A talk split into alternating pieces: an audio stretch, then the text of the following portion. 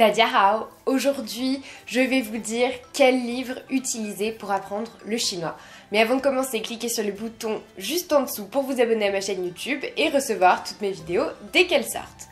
On commence tout de suite. Aujourd'hui, donc, comme vous me l'avez demandé, j'ai décidé de faire une vidéo sur les livres que j'utilise et que j'ai utilisés par le passé pour apprendre le chinois, pour progresser en chinois et pour euh, toujours garder un bon niveau et réviser le chinois. Donc j'ai décidé de vous les montrer dans cette vidéo. Tous les livres que je vous montrerai, je mettrai le lien dans la description pour que vous puissiez directement les retrouver et les acheter s'ils vous intéressent. Et donc on va regarder tout de suite quel livre je vais vous proposer. Alors le premier livre dont je voulais vous parler c'est un dictionnaire donc visuel. Euh, voilà, euh, c'est un dictionnaire que je trouve assez bien fait parce que, donc, comme son nom l'indique, en fait, il y a à chaque fois l'image de euh, l'objet plus sa traduction en chinois et sa traduction en français. Donc, vous n'êtes pas obligé de prendre euh, ce livre-là, mais en tout cas, je trouve que les dictionnaires visuels sont une bonne façon de retenir les mots chinois. Et en fait, moi, quand j'utilise ce, dictionnaire-là, je trouve que c'est assez intéressant parce que j'ai une mémoire visuelle et que du coup, ça me permet de retenir grâce à l'image et grâce à la photo. Et du coup, euh, je trouve que c'est plus facile. Et en plus, je trouve qu'il y a du vocabulaire qui est assez détaillé. Donc par exemple, là, c'est sur le euh, faire à repasser. Donc c'est, je trouve que c'est vraiment très très intéressant. Donc après, vous pouvez choisir un dictionnaire visuel euh, avec un vocabulaire euh, à votre niveau, du vocabulaire très simple ou moins simple, ou sur un sujet qui vous intéresse. En tout cas, c'est vraiment bien fait et je trouve que ça permet de bien retenir. Et de toute façon, c'est connu que d'associer des mots à des images permet de mieux les retenir. Donc ça, c'est le premier livre que je vous conseille, un petit dictionnaire visuel. Le deuxième livre que je vous conseille, c'est le Becherel du chinois. Donc ce livre, c'est vraiment le livre qui m'a accompagnée depuis que j'ai commencé le chinois. J'adore leur façon euh, d'expliquer les choses, c'est vraiment super clair. Il y a toujours des mots de vocabulaire, des exemples, des phrases explicatives. Euh, franchement, je trouve que c'est très très très bien fait. Et je vous conseille vraiment de l'avoir si vous étudiez le chinois parce que euh, je sais qu'on dit souvent en chinois il n'y a pas de grammaire, euh, il n'y a pas de conjugaison donc il n'y a pas besoin de becherel et ben c'est complètement faux. Sachez que si vous n'apprenez pas la grammaire en chinois vous n'arriverez jamais à parler chinois, c'est super important de faire bien attention à la construction de la phrase et à la grammaire en chinois, même si elle est différente de la grammaire française et peut-être moins moins exhaustive que la grammaire française. En tout cas, il faut y faire super attention. Et le Becherel, c'est quelque chose qui permet vraiment de le faire. Donc ce que j'adore dans le Becherel, en fait ce que je voulais vous dire, c'est qu'il y a plusieurs parties.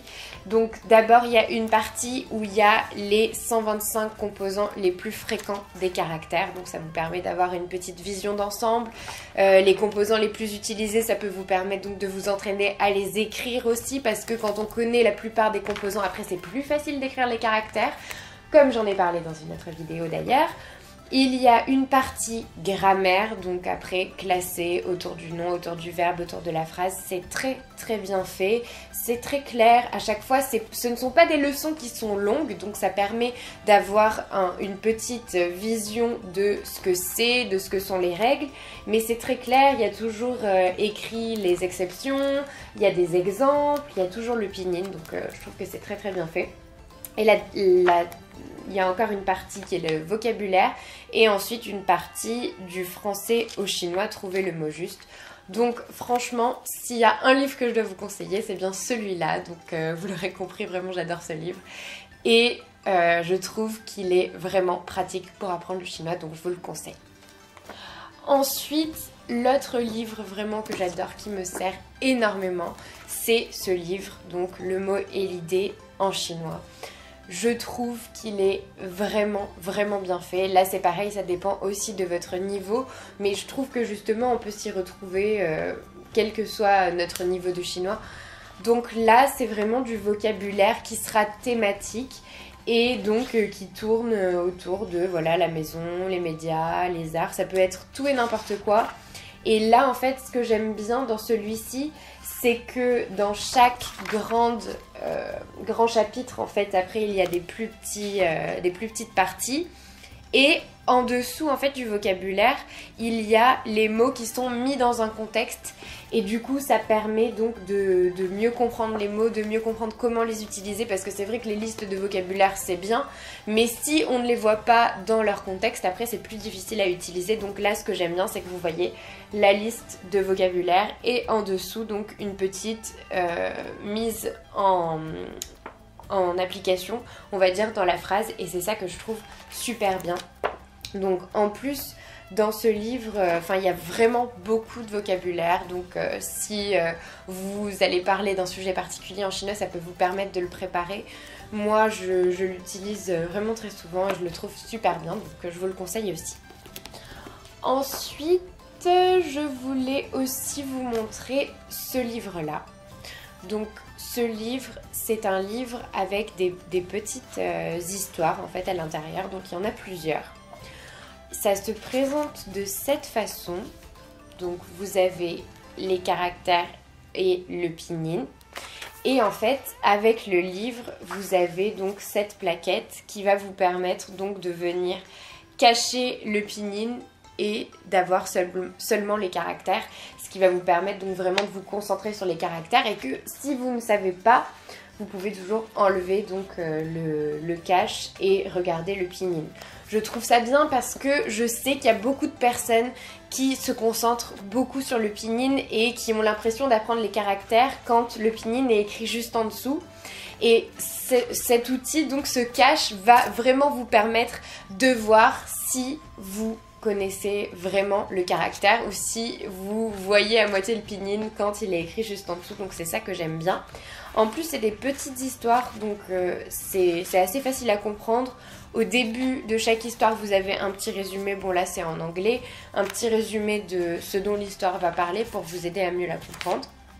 Et ensuite, donc vous avez un petit peu de vocabulaire sur le côté et euh, le texte donc euh, au milieu avec le pinyin. Donc moi j'aime bien parce que c'est assez facile à comprendre, ça permet donc euh, de, ne pas trop se décourager parce que euh, c'est quand même du vocabulaire qui est assez simple et comme c'est des petites histoires, c'est aussi plaisant à lire. Et dans le même style, donc, c'est un petit livre comme ça, donc il y en a plusieurs, c'est pas le seul dans cette collection. Euh, là, c'est tout simplement une histoire qui est écrite en caractère chinois. Voilà, il n'y a, pas de, a pas le qui est écrit, mais là aussi, c'est des caractères qui sont assez simples.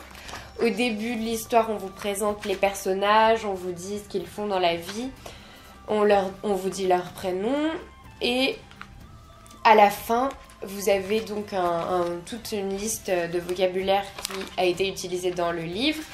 Et vous avez ensuite des euh, petits exercices. Vous avez également un CD donc, que vous pouvez euh, utiliser pour euh, pratiquer donc l'écoute.